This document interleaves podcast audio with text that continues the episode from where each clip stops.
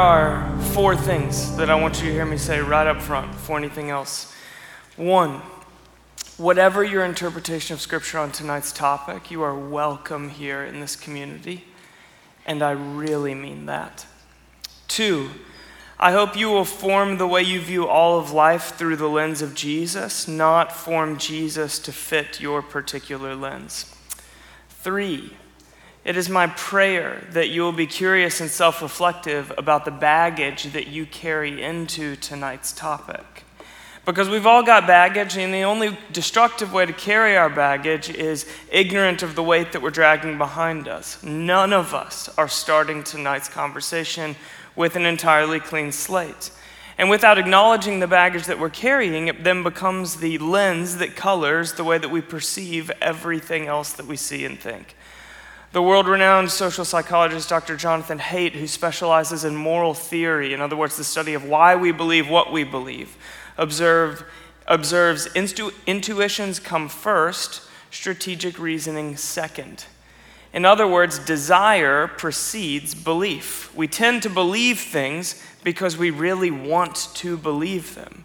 And then often we form rational arguments around our desires to confirm the beliefs that we've already decided on. But still, the beliefs themselves are driven by desire and not by rational thinking alone or even first. We've got skin in the game for a certain conclusion to be true, and so we find a way to confirm its truth. That is part of the human condition. So acknowledge what you're carrying. Fear, anger, demand, hurt, frustration, suspicion, pride. Acknowledge what you're carrying and prayerfully entrust it to Jesus. It's still going to be one of the primary factors in your thinking, but it won't get to rule if you're willing to humbly name it and set it as best you can at the feet of Jesus. And instead, you can become curious about Jesus' view of tonight's topic and about what makes that good news. Because tonight is about what it's always about when we open up his word, good news. And sometimes good news lands instantly in the soul, and other times it takes a little bit of time and processing. Fourth and final thing I want you to hear me say is lecture is code for you better want this because it's probably going to be boring. So I am just warning you right now that we are going to dig into the biblical text together. And if you're up for that, this is going to be great. And if you're not, your eyes may glaze over. But in a city filled with entertaining options, you willingly chose to show up at something called lecture night. So when tackling theological questions, it is wise to first locate the weight that the question should carry and its implications before we dive in. And we have found a four-part framework really helpful, which we've borrowed from Doctor Gary Breshears: die for, divide for, debate for, and decide for. So die for, those would be theological essentials that you'd be martyred defending. Think the lordship of Jesus, salvation, that kind of thing. Then there's divide for, uh, a notch beneath the essentials, but still important enough to divide over. Think uh, any practice or, or open practice versus outright cessation of the gifts of the Spirit, or definitions of sexuality and marriage, for example.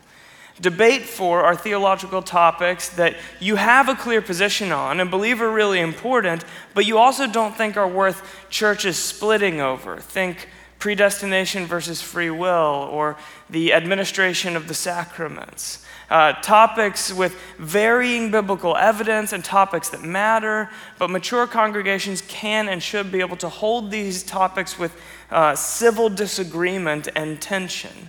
Now, one caveat that can elevate these topics from debate up to division is if the expression of the position is unusually extreme. So, for for example, if uh, a church that has a theological belief in Calvinist predestination holds that belief so tightly that they don't practice or teach intercessory prayer at all, then maybe it's worth division. And then finally, decide for. These are topics that are not actually theological decisions, but preferential ones. But some, to justify preference, may try to build theologies around them. Think, should we have drums in musical worship or not? Or what reputable translation of the Bible do you use? That kind of thing. So tonight, we are here to discuss women and eldership. And personally, I would locate this in the debate for category. We can and must be able to maintain theological difference with humility and unity. Now, of course, the most extreme expressions that you might come up with could raise the stakes on that, but we are not discussing the dignity, worth, value, or empowerment of women in church leadership generally, but exclusively the relationship of women to the role of elder in the local church. And the reason for that, that is that this is a theologically complex topic. It's a difficult one to interpret biblically. It's one that you can land on either side on while remaining faithful to the truth and authority of Scripture. For instance, Two Views on Women in Ministry, which was one of the books that was studied by our committee, contains four long-form essays by four respected biblical scholars, male and female scholars, all of whom hold a high view of Scripture as the inspired and authoritative Word of God, but all come to different conclusions on this topic, some nuanced differences, and some of them worlds apart from one another, and yet they all believe that the conclusions drawn by the others are faithful to the biblical text and the truth and authority within Scripture, and faithful to historic Orthodox Christian tradition. Also, pastors and scholars that I deeply respect uh, will argue humbly for either side. Tim Keller holds to one position, Dallas Willard holds to the other. Andrew Wilson and Ruth Haley Barton, Gary Breshears and Cynthia Westfall. Now, if you want to know who's on which side, you gotta do your own research. Biblical interpretation is a complex task. The wide variety of views on this topic within the Christian church says something important to us at the Bible, or about the Bible, that it was designed as an epic story that leads us to Jesus and offers us God's wisdom on what it means to be human. But the Bible wasn't actually written as a handbook on men, women, and church leadership structures. And so the project of piecing together all the biblical passages relevant to tonight's question is a complex challenge, and it's one that requires patience and humility. Biblical interpretation is complex because, in the words of Old Testament scholar John Walton, we believe the Bible was written for us, that it's for everyone of all times and places because it's the Word of God. But it wasn't written to us. It wasn't written in our language. It wasn't written with our culture in mind or our culture in view. Therefore, if we want to get the best benefit from the communication, we need to try to enter into their world, hear it as the audience would have heard it, and as the author would have meant it, and read it on those terms. Similarly, the Old Testament scholar Terence Fretheim says that whenever you read the Bible, there's three worlds colliding. There's the text right in front of you. What does the Scripture say?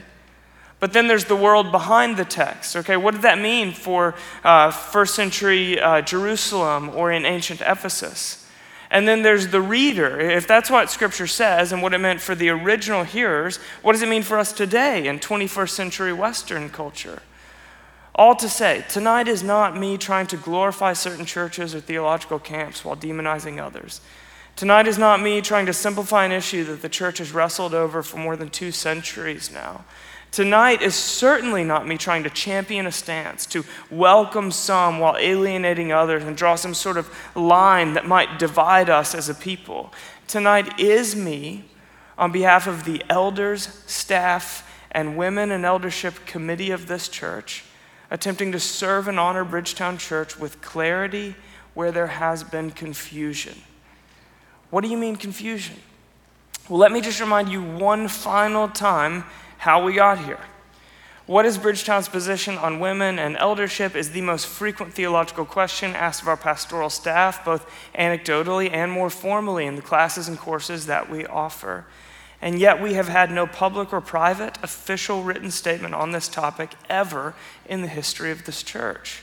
So in review, most frequent question, no clear or unified response. That works for a number of theological complexities. But women in eldership just isn't one of them. We can't just, oh, it's quite complicated, to each their own on this particular topic, because one hundred years from now, if we've never had a woman serve on the elder board of Bridgetown Church, we have a position. And if we have had a woman serve on the elder board of Bridgetown Church, we have a position. You cannot be an elder-led church, which we are, without being clear about the biblical qualifications for eldership. There must be clarity of belief and then practice in line with that belief. So, having acknowledged the complexity and the necessity for clarity on the topic of women and eldership, it is imperative that we pray for grace and humility before I lead us a step further. Holy Spirit, would you come? Would you awaken our souls that we might set all flesh aside, starting with me?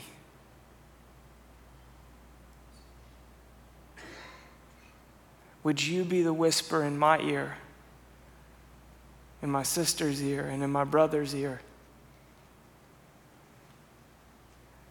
Would you lead us through deep weeds where it might be easy to get caught, get stuck, or get lost?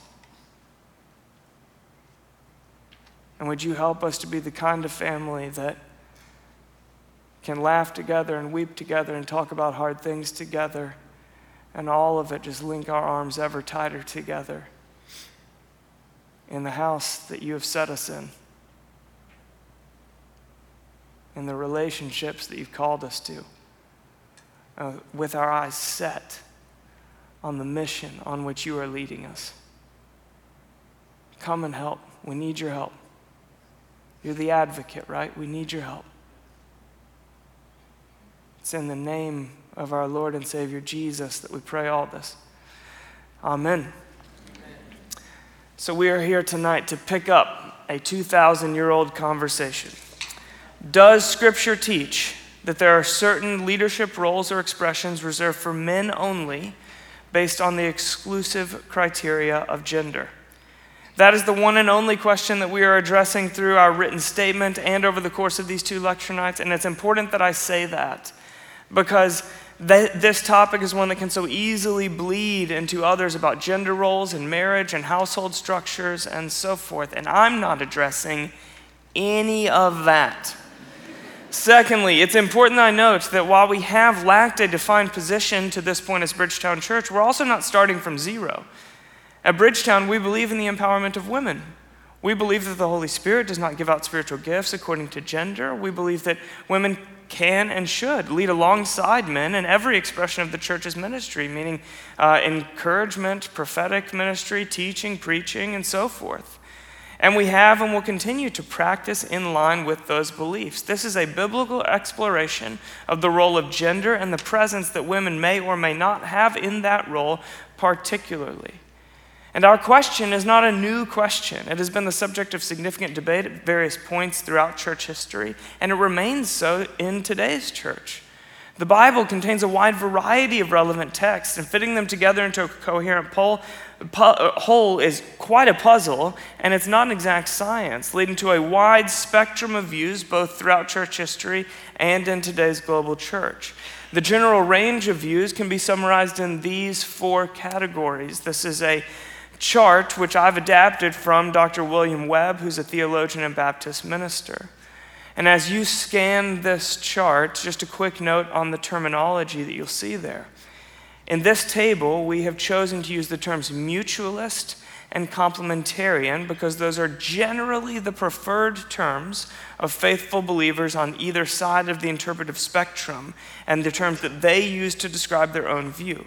And in defining beliefs, particularly the beliefs of those that we disagree with, it's our desire to honor the preferred terminology of the parties holding those views. Over the course of these lectures, however, I will be using the terms mutualist, as seen on this chart, and hierarchicalist, rather than complementarian, which is an adjacent theological term. And I'm choosing those terms because of an attempt to speak with the most integrity that I possibly can. I believe those terms best fit the bill because of both their accuracy and their origins. Hierarchicalist and mutualist best describe each interpretation, as one are used for some type of hierarchy, and the other are used for a flat and mutual approach between genders in church leadership. The fundamental belief of the view often called complementarian is that men and women, while equal in value before God, have different roles within a God-ordained hierarchy when it comes to leadership in the church, hence the term hierarchicalist. Egalitarian is a term that some use for what we're terming mutualist, but it's a term with origins in the political and philosophical spheres, not in theology. And the fundamental belief within this interpretation is that men and women stand mutually side by side before God, both in value and potential for leadership and authority in the church, hence the term mutualist. And that brings me to our belief as Bridgetown Church.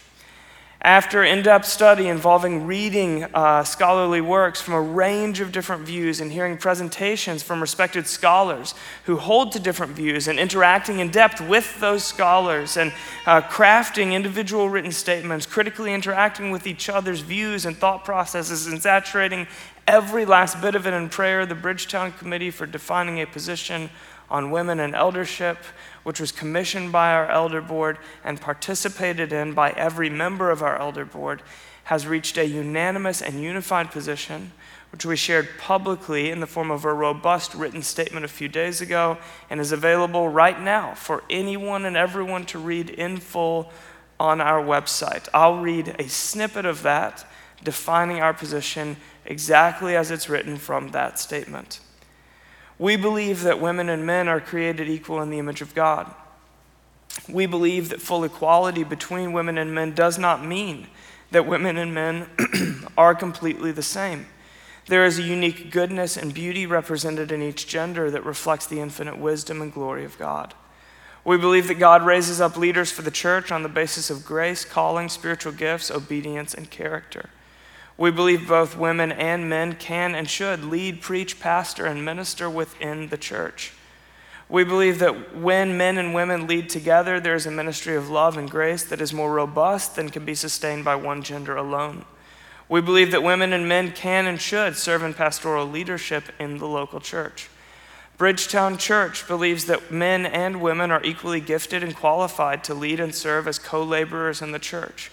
We do not just permit, but emphatically value the presence of both men and women at every level of church leadership, including the office of elder.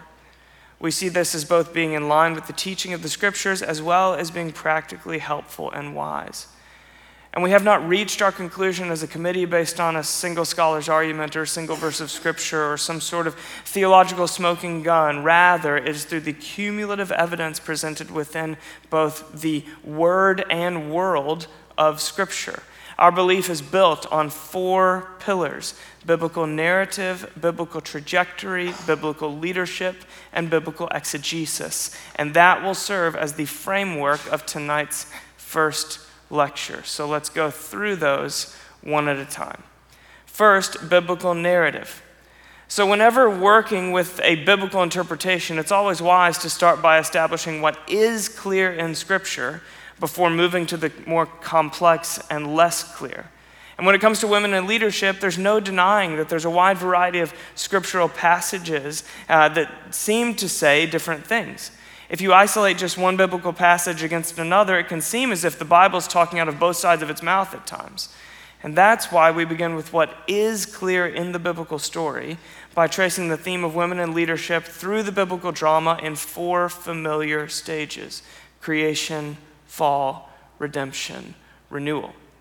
So creation. What was God's creation mandate for man and woman in Eden? Genesis chapter one. Then God said, "Let us make mankind in our image, in our likeness, so that they may rule over the fish in the sea and the birds in the sky and over all the livestock and all the wild animals and over all the living creatures that move along the ground." Now, this English word mankind is the Hebrew Adam, which does not mean man as we use it in English. It's a collective term for the human species, meaning male and female, unless it is restricted by context, which in this case, it's not. The narrative continues describing both male and female created in God's image. There is nothing in the Bible's first chapter that supports any hierarchy between man and woman. Both are blessed by God. Both are commissioned to rule and reign over creation. Both are given the earth's fruit, fruit for food and enjoyment. They are distinguished as man and woman as the chapter rolls forward, but if all we knew about the Bible was the first creation account, there would be no grounds for controversy or question. There is no statement of one made before the other, or varying commissions, or varying blessings by God. Genesis chapter two complements the first chapter by zooming in on day six of creation, telling the exact same story, only telling it from uh, a different and more detailed point of view. God creates and then appoints the human, no longer humanity in general, but a singular figure, to oversee a divinely planted garden that is marked out as a heaven on earth spot. But there is something not good in paradise, because a lone human cannot accomplish the calling placed on him to be fruitful and multiply and to rule and reign over creation. And so God famously says, "It is not good for the man to be alone. I will make a helper suitable for him." Now the English helper suitable is the Hebrew ezer kenegdo, and it's a problematic translation to modern ears because helper sounds like a derogatory or subordinate term in English, and that is not what the Hebrew means at all. Helper is the Hebrew ezer, and it's a bit of a clumsy word to translate, but it's neither derogatory nor subordinate. In fact, helper appears consistently in the Hebrew Bible and most often has God himself as the subject when he comes to save his people. For instance, we see this in Genesis, Deuteronomy, Hosea, and the Psalms. And the English suitable comes from the Hebrew kenegdo, which is a compound word made up of ke, meaning as or like, and neged, meaning opposite, against, or in front of. This word most literally means as opposite him, or like against him. So here's the point. This is a word that holds together both similarity and difference. Eve is like Adam because she is a human, not an animal. But Eve is opposite from or different from Adam because she's a woman, not a man. The scholar R. David Friedman, who's quoted in Mary Conway's phenomenal essay on the Genesis creation account, writes, "Ezer kenegdo should be translated to mean approximately a power equal to man. That is, when God concluded that he would create another creature so that man would not be alone, he decided to make a power equal to him, someone whose strength was equal to man's. Woman was not intended to merely be man's helper. She was instead his partner." So then, a more accurate and literal translation of, uh, of God's words to this woman might sound like, "It is not good for the human to be alone. I will make an essential ally who is both like and unlike him." Putting the two creation accounts together, one could fairly summarize: humanity was created at one, then becomes two, and is called to reunite as one. Biblically and linguistically, there's nothing in either of these creation narratives to indicate that woman is subordinate to man or carries a lesser or more specified leadership role in God's created creation mandate. Fall. Sin corrupts paradise when Eve and Adam eat the fruit, distrusting and disobeying God, and God holds them accountable equally in explaining the consequences of sin in Genesis three. Consequences that include the destruction of the harmonious union of man and woman depicted before sin. "Your desire will be for your husband, and he will rule over you." Now, the Hebrew verb for rule here is not the same word used when God blesses humanity to rule and reign in Genesis chapter one. Instead, it's a word for absolute authority over another person. And it is the same Hebrew verb we see in Genesis chapter four, describing the necessity that Cain gain absolute authority over sin. "Sin is crouching at your door. It desires to have you, and you must rule over it." It's also the same word used in Genesis chapter thirty-seven when Joseph's brothers took offense at his prophetic dreams, assuming the sort of authority that he dreamed of having over them was negative rather than generous, as it turned out to be. His brothers said to him, "Do you intend to reign over us? Will you actually rule us?" One human being ruling over another is not God's design. It is a distortion of it. And that leaves the first part of the consequence. "Your desire will be for your husband," which is a bit more complex. The Hebrew word used here for desire is tashuka, which means passions or longings. Desire in itself is not negative. So this could be a good desire rooted in God's image, or it could be a deceived desire rooted in sin. How do we know which one?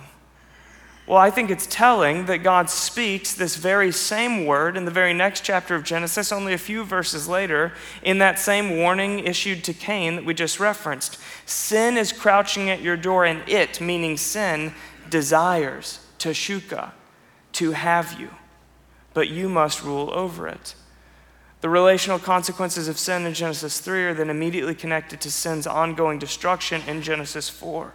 The God-ordained partnership between man and woman has been corrupted by sin for both parties.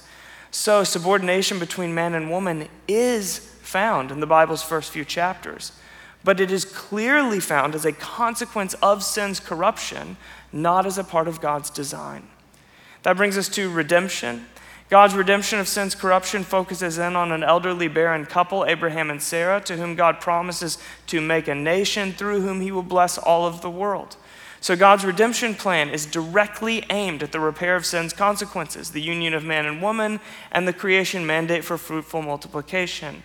The redemption story then goes on through the nation of Israel to reach its crescendo in the person of Jesus. And for our purposes, I want to look at the life of Jesus holding the question, how did Jesus relate to women? Or even more specifically, did Jesus espouse any hierarchy between the leadership roles of men and women based purely on the criteria of their respective genders? In short, Jesus was revolutionary in his empowerment of women. Scholars across the interpretive spectrum agree that Jesus includes both men and women as his disciples. That was a revolutionary act for a Jewish rabbi at the time to invite women to be his disciples. In Luke chapter eight, we read of three specific women and many others who traveled with Jesus alongside the twelve. In Matthew's gospel, Jesus has told his families outside and wants to speak with him. Pointing to his disciples, he said, "Here are my mother and my brothers, for whoever does the will of my Father in heaven is my brother and sister and mother." Now, you may be drawn to what seems like a dismissive comment that Jesus just made toward his nuclear family. It's not, but that's an entirely different sermon. I want you to see that Jesus clearly just named women, sister and mother, among his disciples. Mary sat at the Lord's feet and listened, which was the posture a disciple took before a rabbi, as noted by the Apostle Paul in the book of Acts. One day as Jesus was teaching, a woman in the crowd called out, "Blessed is the mother who gave birth to you and nursed you."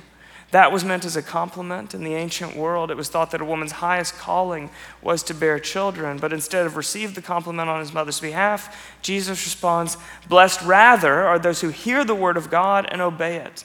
So for Jesus, motherhood and fatherhood are honored, but a woman's highest calling is identical to the highest calling of a man, salvation and discipleship. The vast majority of scholars maintain that there were women in the seventy-two sent out by Jesus ahead of him to the towns where, both, where he would go to preach, and that women were present at the Great Commission and sent out with authority to go and make disciples of all nations, baptizing them in the name of the Father and the Son and the Holy Spirit, and teaching them to obey everything I have commanded you. Not to get ahead of myself here, but then in the early church era, we see the word disciple used in the feminine form, mathatyra, to describe either Tabitha or Dorcas in Acts chapter nine. Perhaps most counterculturally, all four gospels designate women as the first witnesses of the resurrection, an unthinkable choice in an era when a woman's testimony was considered suspect and often excluded from the law court altogether. In fact, the Greek philosopher Celsus, in his own writings, points to these first female witnesses as grounds for dismissing the resurrection as viable altogether. Women were entrusted as the first witnesses and the first messengers of the gospel. That's an unthinkable choice, and an unthinkable choice you've got to believe God made intentionally. The resurrection just doesn't seem like an event that Yahweh was leaving up to chance. There's sufficient biblical evidence to say that Jesus did not draw a distinction between his male and female disciples when it came to value or qualifications for discipleship or even leadership. In fact, he was subversive, even revolutionary in his inclusion of women among his disciples. Still, some may point out that Jesus did not include women among the twelve. So the question must be asked, was the rationale for calling twelve male disciples and then later in Acts twelve male apostles due to a leadership distinction purely based on the criteria of gender? I believe no, that the criteria was the fulfillment of redemption, which began in the womb of Abraham and Sarah, whose offspring grew through three generations to twelve sons, the seed of Israel's twelve tribes, a biblical theme of blessing for the whole world that carries all the way up to through the pages of Revelation. Jesus' twelve were an expression of his role as the peak of God's redemption, fulfilling what God began in Abraham and Sarah. Theologian William Witt writes, Jesus chose twelve male apostles for the same reason that he chose twelve apostles and Jewish apostles. And so far as Jesus' followers represent the new Israel, Jesus' twelve apostles typologically represent the twelve tribes of Israel, and specifically the twelve patriarchs, the sons of Jacob, from whom the nation of Israel was descended. The twelve had to be free Jewish males, not slaves, women, or Gentiles, in order to fulfill the symbolic function of their typological role. Jesus did not call twelve male disciples, but twelve Jewish male disciples. So if we don't believe in any realm of church leadership position should be restricted only to Jewish males, then neither can we limit them to just males based on the criteria of Jesus' disciples, right? And if we believe, as the pages of Scripture clearly show, that the church was meant to be channeled through the Jewish people to bless, welcome, include, and be led by people of all nations, then to build a theology of church leadership differently when it comes to women, we must build on some foundation other than Jesus' twelve disciples. The life, death, and resurrection of Jesus points forward to the gift of the Holy Spirit and the birth of the church on the day of Pentecost, which Peter interpreted through the prophecy of Joel. In the last days, God says, I will pour out my Spirit on all people. Your sons and daughters will prophesy. Your young men will see visions. Your old men will dream dreams. Even on my servants, both men and women, I will pour out my Spirit in those days, and they will prophesy. The gift of the Holy Spirit and the birth of the church is biblically depicted as the fulfillment of Old Testament prophecy that is profoundly and equally inclusive of both men and women. And that brings us to redemption's last major movement, the early church, where women took on unique prominence in comparison to the surrounding culture. Describing the way God equipped the church for leadership and ministry, the Apostle Paul writes, so Christ himself gave the apostles, the prophets, the evangelists, the pastors, and the teachers to equip his people for works of service, so that the body of Christ may be built up until we reach unity in the faith and in the knowledge of the Son of God and become mature, attaining to the whole measure of the fullness of Christ. Here we have five distinct leadership roles that make up the church's holistic leadership. So again, for our purposes, a question worth asking is, is there biblical evidence that women were not qualified to serve in any of these five roles based exclusively on the criteria of gender? First, prophets. Philip's four daughters are named prophets and minister to the Apostle Paul himself in Acts twenty-one. Later, Paul offers instructions to women on actively prophesying in the church in First Corinthians eleven, so that one's out. Then there's evangelists. Euodia and Syntyche were leaders uh, in the Philippian church and described as contenders for the gospel, who worked alongside Paul in Philippians four. Additionally, there are a number of women, Nympha, Chloe, and Lydia, sent out by the Apostle Paul to various Greco-Roman cities to plant churches, which is an obviously evangelistic endeavor. Pastors is a little bit trickier to nail down, and we'll look further at it in the biblical leadership pillar in a moment, but for our purposes right now, it's worth knowing, noting that first, if the Apostle Paul sent out Nympha, Chloe, and Lydia to plant churches, but didn't intend for them to pastor those churches, then the task of getting the church planted would be pretty tricky, don't you think? I mean, how do you get the thing started without doing some level of pastoring? And then secondly, we can't import our expression of church onto the pages of the New Testament. We have to understand theirs. And the early church met in homes, not in buildings. They didn't have staffs leading various ministries the way that we commonly do today. Instead, in most cases, the householder served to lead the house church pastorally. And as we will see later, there are a number of female householders in the early church.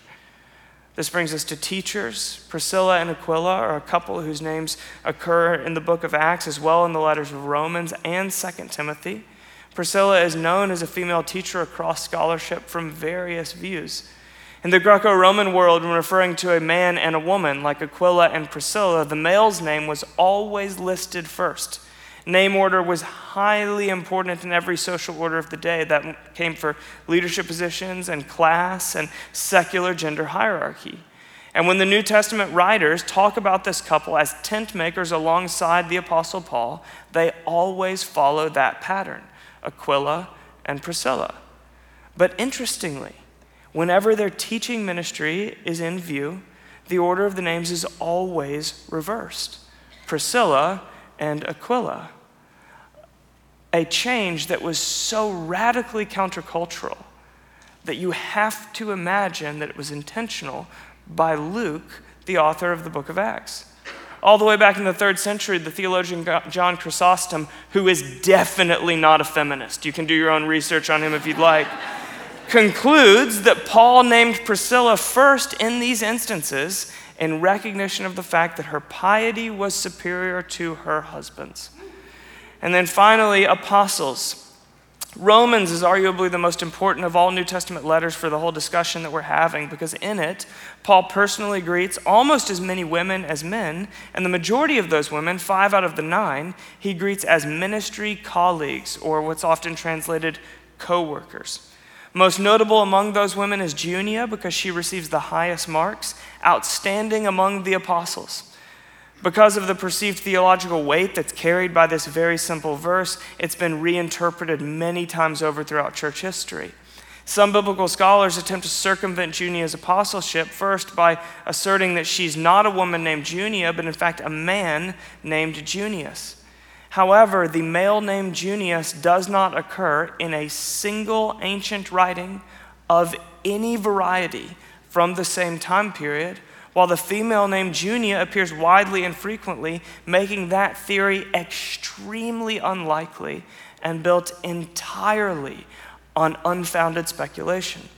More recently, other biblical scholars have attempted to circumvent Junia's apostleship by translating this verse as esteemed among the apostles, or in the sight of the apostles. However, that translation simply does not reflect the context of the verse, nor does it reflect the historic translations if we trace translation back nearer and nearer to the first manuscripts. It seems that by far the most likely conclusion is that the Apostle Paul clearly commends Junia, a woman gifted and faithful as an apostle in the early church. In summary, on the pages of the New Testament, we have evidence that women served alongside men as apostles, prophets, evangelists, pastors, and teachers, filling all five roles in the fivefold model of leadership introduced to us in Ephesians, bringing us finally to the fourth and final stage, renewal. The close of the biblical narrative is the restoration of God's created order. What was present in the first two chapters of Genesis is then restored in the final two chapters of Revelation. There was no hierarchy in the roles of male and female in Eden, and neither is there any hierarchy in Revelation's Garden City. The aim of the biblical narrative, of which the church is a living preview, is one of partnership, men and women co-laboring as God's equally empowered image bearers. New Testament scholar Doctor Nijay Gupta summarizes, the ultimate redemptive hopes of Scripture and the gospel are not that man will find his rightful place as head over woman. It is the good news that man and woman can be restored to a healthy partnership where each one is given dignity and respect, and where each brings their gifts and wisdom toward a cooperative tending of God's world. Pillar two, biblical trajectory. The biblical narrative is one with an arc that bends toward redemption, a story that builds and builds until all that was lost in the fall has been restored through Christ and the reunification of heaven and earth. In short, the biblical story has a trajectory. The church is meant to be a living preview community, giving glimpses of God's promised future to the world here and now. The church is formed and held together by the Holy Spirit given on the day of Pentecost, and as we've just noted, the future promised on the day of Pentecost explicitly included an equal distribution of spiritual gifts to both men and women, sons and daughters. The full restoration of God's created order has been made possible through the sacrificial death and resurrection of the Son and the giving of the Holy Spirit. The church is meant to live that restoration here and now as an outpost of heaven on earth. The restoration and call of the church includes equal relationship and leadership between men and women. Christ is moving his people from the ravages of the fall and into life in his kingdom, and that process is progressive, not instant. Progressive, not because God is changing his mind about what his kingdom looks like at different points in history, but because we can't receive individually or culturally all of the redemption God has for us right at once. God's mind has always been made up, but we need help to see and actualize his kingdom in full. Doctor William Webb terms this the redemptive movement hermeneutic and explains it using the X Y Z principle. X meaning the original cultural context, then Y, the words of Scripture, then our culture, the place that we are in the process of actualizing that redemption now, and then Z is the ultimate ethic, where we are being led by Christ. So if you take slavery, for example, like you'll see on this chart, Uh, one note on this chart as you scan over it, I, I assume that Webb, which, who I'm borrowing this chart from, was referring to legalized slavery when speaking about our culture, uh, eliminating slavery across the table, because some may point out that many forms of illegal slavery are sadly still quite in operation today. So as we read the Bible, tracing the theme of slavery from the fall through Old Testament history up to Jesus and then into the early church, we see redemptive movement away from the relational manifestations of original sin. We see movement toward freedom for the enslaved. Some have pointed out, though, that the Apostle Paul, who comments on slavery in a number of his, new te- of his letters that are found in the New Testament, speaks in a startlingly progressive and dignifying way for the slaves in his time and culture, but does not explicitly condemn slavery altogether. And that is frustrating for some. Esau McCaulley speaks to this in his book, Reading While Black, saying, "The Old Testament and the later New Testament create an imaginative world in which slavery becomes more and more untenable. Paul, despite claims to the contrary, sought to limit the damage done by slavery and rethought the whole institution in light of the cross and resurrection." Macaulay goes on to conclude that the biblical narrative creates a world in which slavery becomes entirely unimaginable, which is why Christian churches began to make arguments for the abolition of slavery, documented as early as the fourth century, despite the fact that no society before the eighteenth century contended that the institution of slavery was immoral. The abolition, the abolition of slavery is a Christian innovation, a good news innovation that theologically relies on a biblical trajectory redemptive movement, a trajectory that informs the church to go on in the same direction that Scripture has clearly been going until the full redemptive picture of God's created design has been actualized again, until enslavement of every kind has been eliminated and there is only brother and sister. Likewise, as you'll note in this second chart, we see movement in the biblical narrative from beginning to end toward mutuality between men and women. So think of it like American football, where the line of scrimmage moves incrementally down the field in pursuit of a touchdown. For some ethical themes, Scripture moves like a line of scrimmage across eras and generations. And so the question for the interpreter is, does this movement point to more movement and an inevitable touchdown, or is the movement complete as it stands on the page? And in the case of the role of women, as with slaves, our conclusion is that there is indeed redemptive movement across the biblical narrative, whose end was depicted in Eden before the fall, prophesied by Joel, given at Pentecost, entrusted to the church, and will be completed in Christ's return.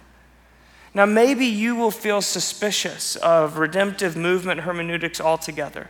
And if that is the case, I understand that, but I would just want to offer a couple of responses.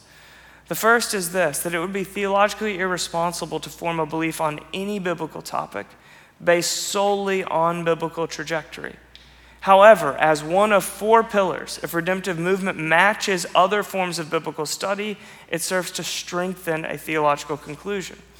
Secondly, Jesus himself uses a redemptive movement hermeneutic in Matthew chapter nineteen when interacting with the Pharisees over the matters of marriage and divorce. Jesus refers to Moses' instruction on divorce certificates as a step toward redemption, but not full redemption itself. According to Jesus, full redemption was not immediately possible because of the people's hardness of heart. So Moses' divorce certificate ethic, which is on the page in Deuteronomy twenty-four, was redemptive in his time and culture, but is still short of God's design and full redemption for the union of man and woman as depicted in the beginning at creation. Jesus is calling the people beyond the law, which God did call the people to at the time, to the ultimate end to which the law was pointing.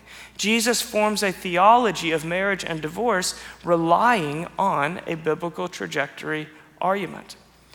Third pillar, biblical leadership. There are important examples of women in leadership in Old Testament history, but for the sake of time tonight, I'm going to jump right into the New Testament, which is most pointed at our question about women and eldership. Roughly half of the household churches that Paul mentions in the New Testament were headed by women. As we've already noted, the vast majority of early church examples we have indicate that a householder was doing a whole lot more than holding the door open and letting people sit on their couch, but was leading the church, overseeing the finances and the logistics and the pastoral matters, the de facto lead pastor in, in modern church language. In the words of the theologian Gordon Fee, the householder would naturally serve as the leaders of the house, or the leader of the house church. That is, by the very sociology of things, it would never have occurred to them that a person from outside the household would come in and lead what was understood as simply an extension of the household.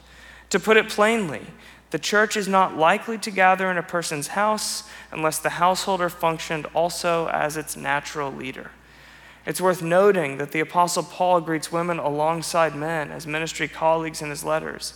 And when he does, he never makes a special note of subordination or particularity to their roles.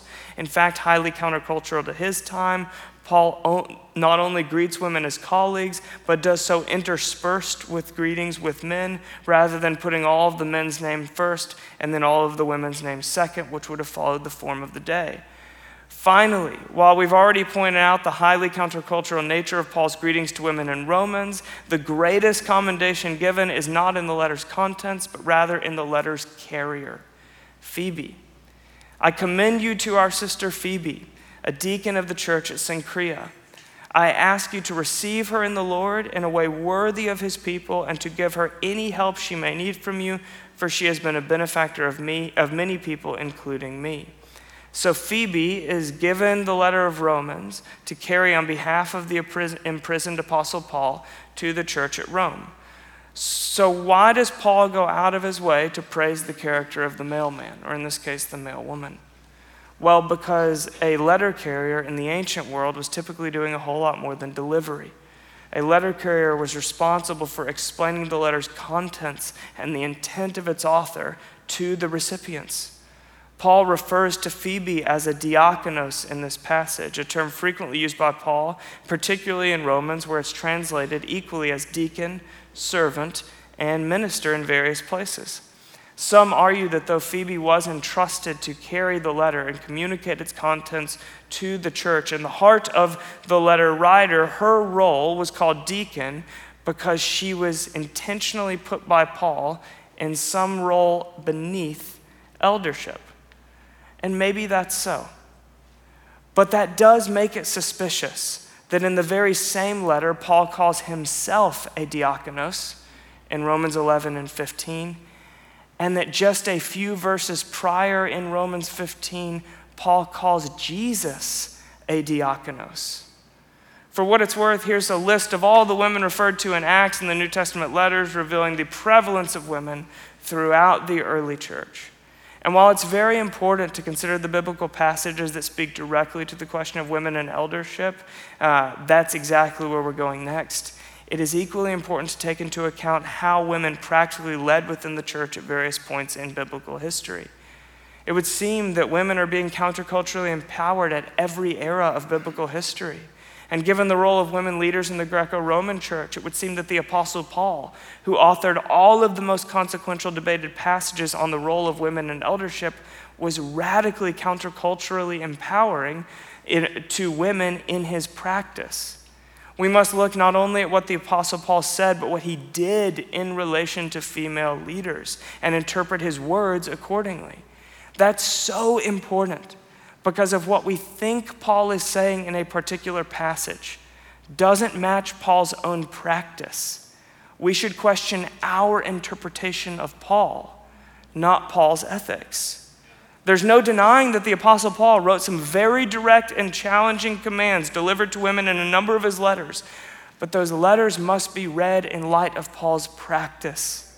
And if his own practice doesn't seem to line up with some of those commands, might there be something more specific going on than just a blanket statement or a universal rule? To interpret the Bible accurately, we have to read Paul's letters in light of Paul's life. Let the clear interpret the unclear. Finally, the fourth pillar, biblical exegesis. All of that being said, it is possible to stand in agreement with every syllable of this teaching thus far, but still hold the role of elder and elder exclusively as an office reserved for men. And those who make that argument typically rely entirely on four key passages, all of which are founded in Paul's letters, First Timothy three, Titus chapter one, First Corinthians fourteen, Romans eleven, and First Timothy two. Now those first two passages I'm treating as one because of the heavy amount of overlap between the two. And for the sake of time and clarity, I'm going to address only that first passage in this lecture as it is the most important for our discussion, and I will get to the latter three next week. First Timothy three and Titus one are two passages in Scripture that lay out clear and straightforward qualifications for serving in the role of elder, also called overseer. Though Paul was writing to different people and leading in a very different context, the qualifications contain a remarkable amount of overlap, which helps us in applying these passages as universal wisdom applicable for us today, not contextual just to one congregation at the time. So the question that we should be holding as we listen to a reading of each of these passages is, are women disqualified from serving as elders based purely on gender?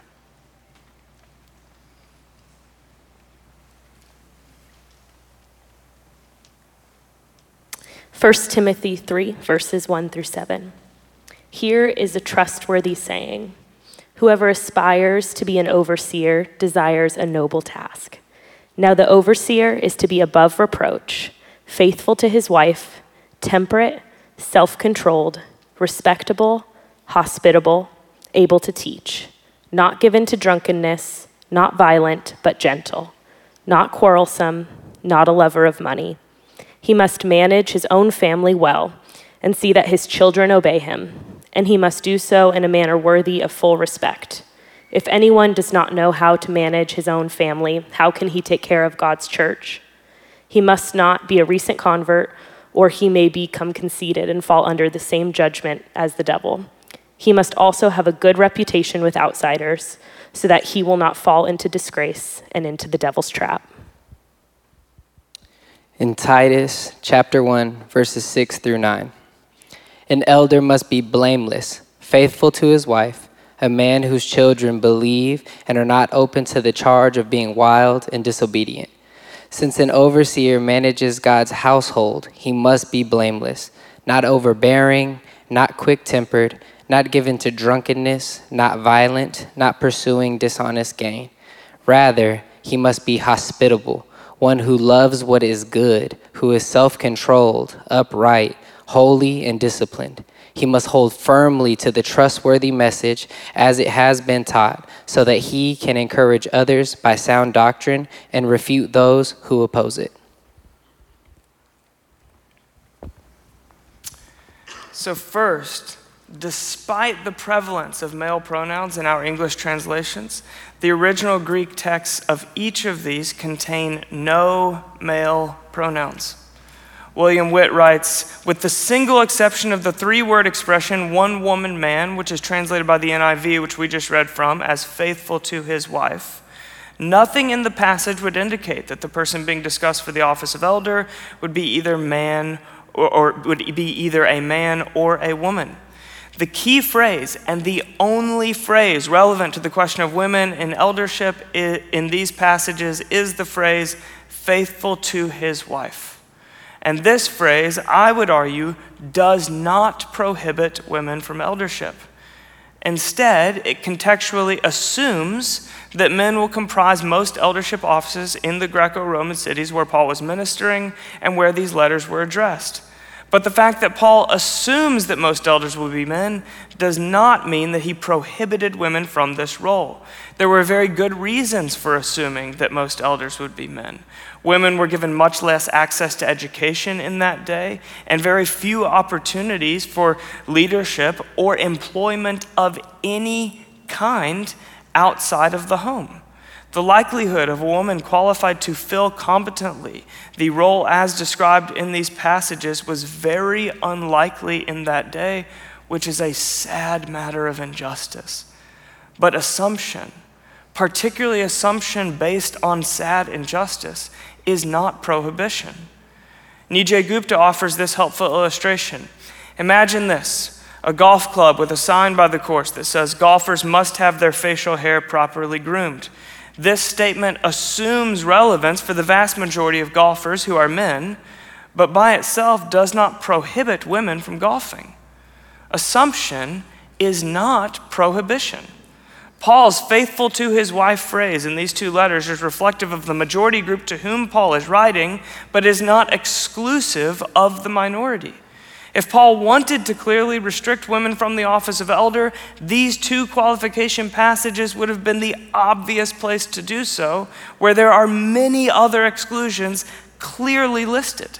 As written, though, Paul does not clearly forbid women from this role on the sole basis of gender, and as we've just observed, Paul's own practice, I would argue, actually seems to pretty clearly indicate the opposite.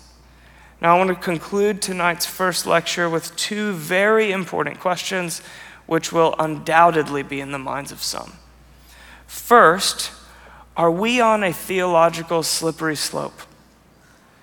Short answer, no. I imagine that there may be some who actually don't take issue with the biblical conclusions that we've arrived at regarding women in eldership, but still relate to this whole process with fear or anxiety or concern of what this might mean for other theological topics. Like, if we looked deeply at this, then what's next? Is this the first in a tumble of dominoes, reinterpreting the Bible in light of cultural landscape or popular opinion? And if that's you, I would just ask that you pay very close attention, not so much to the conclusion that we've arrived at, but the way we reached that conclusion. Run sexual ethics or marriage or gender or any other theological topic that you'd like, for that matter, through these four pillars that I've just outlined. And you will not find this to be a slippery slope, but a responsible, thoughtful commitment to biblical authority and biblical interpretation. For instance, when it comes to sexual ethics, any sexual expression outside of a one-man, one-woman marriage covenant is not biblically supported by a single one of the four pillars that I've just outlined. Uh, you won't land anywhere but on a firm historical position using this interpretive framework. This is the furthest thing from a slippery slope. It's a firm foundation to build our beliefs and practice, not on the changing winds of cultural opinion, but on the ancient wisdom of Scripture. Second question, what if we're wrong? First, I should say, I don't think we are. But second, it would take an enormous amount of pride to assume that the many great saints who read Scripture differently than us on this particular topic are all just way out in left field. This is theologically complex. And I'm humble enough to acknowledge that it's unlikely that we're the first community in human history to read the Bible with one hundred percent accuracy. As I said at the beginning, this is a complex topic that's impossible to ignore. You cannot be an elder-led church, which we are, without an explicit or implicit position on this question. And I believe that doing the hard work of crafting an explicit position and then communicating it with love is more honest and kind and helpful to you, the congregation, than holding one quietly and implicitly. So as the lead pastor of this church, that's required me to make peace with a few facts.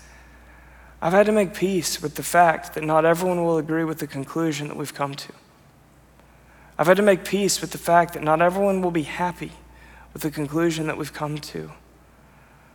I've had to make peace with the fact that while we arrived at this conclusion, by carefully weighing all the biblical data and seeing where it holistically points, that there is still complexity remaining for anyone and everyone who takes a hard look at this particular question. And I can be at peace with that because of the way we got here. We assembled a committee of rooted, seasoned, committed, theologically educated men and women, elders, pastors, and lay people. And we came in from different backgrounds, holding different positions, and we committed as very best we could to start again with fresh eyes. We committed to submitting to each other and listening to each other and learning from each other, and we worked diligently and we did our homework across a broad range of study of scholars representing different traditions and different conclusions. We went slowly, thoughtfully, and intentionally. We wrestled with the text, and we wrestled with God in prayer. We each formed and articulated our own positions in writing, backed biblically. We did so prior to any group conversation to avoid groupthink or arriving at some sort of conclusion prematurely.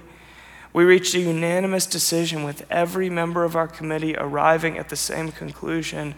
We were transparent and honest with the whole of the church at the very beginning of this process, and I'm doing my very best to be transparent and honest with the whole of the church right here at the end of the process. This was a healthy, thorough process, and I stand behind it.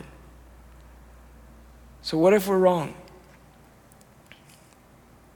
I've had to make peace with the fact that I'm gonna stand before Jesus one day. And if he looks at me and says, Tyler, you got that one wrong, then I hope I can respond, oh man, I'm really sorry, Rabbi. I did it with the most integrity I knew how to, and with the most faithfulness to your word that I knew how to bring, and the most love for your people that I knew how to carry. And I hope I led with enough faith, hope, and love to overcome that and the multitude of other things that I got wrong.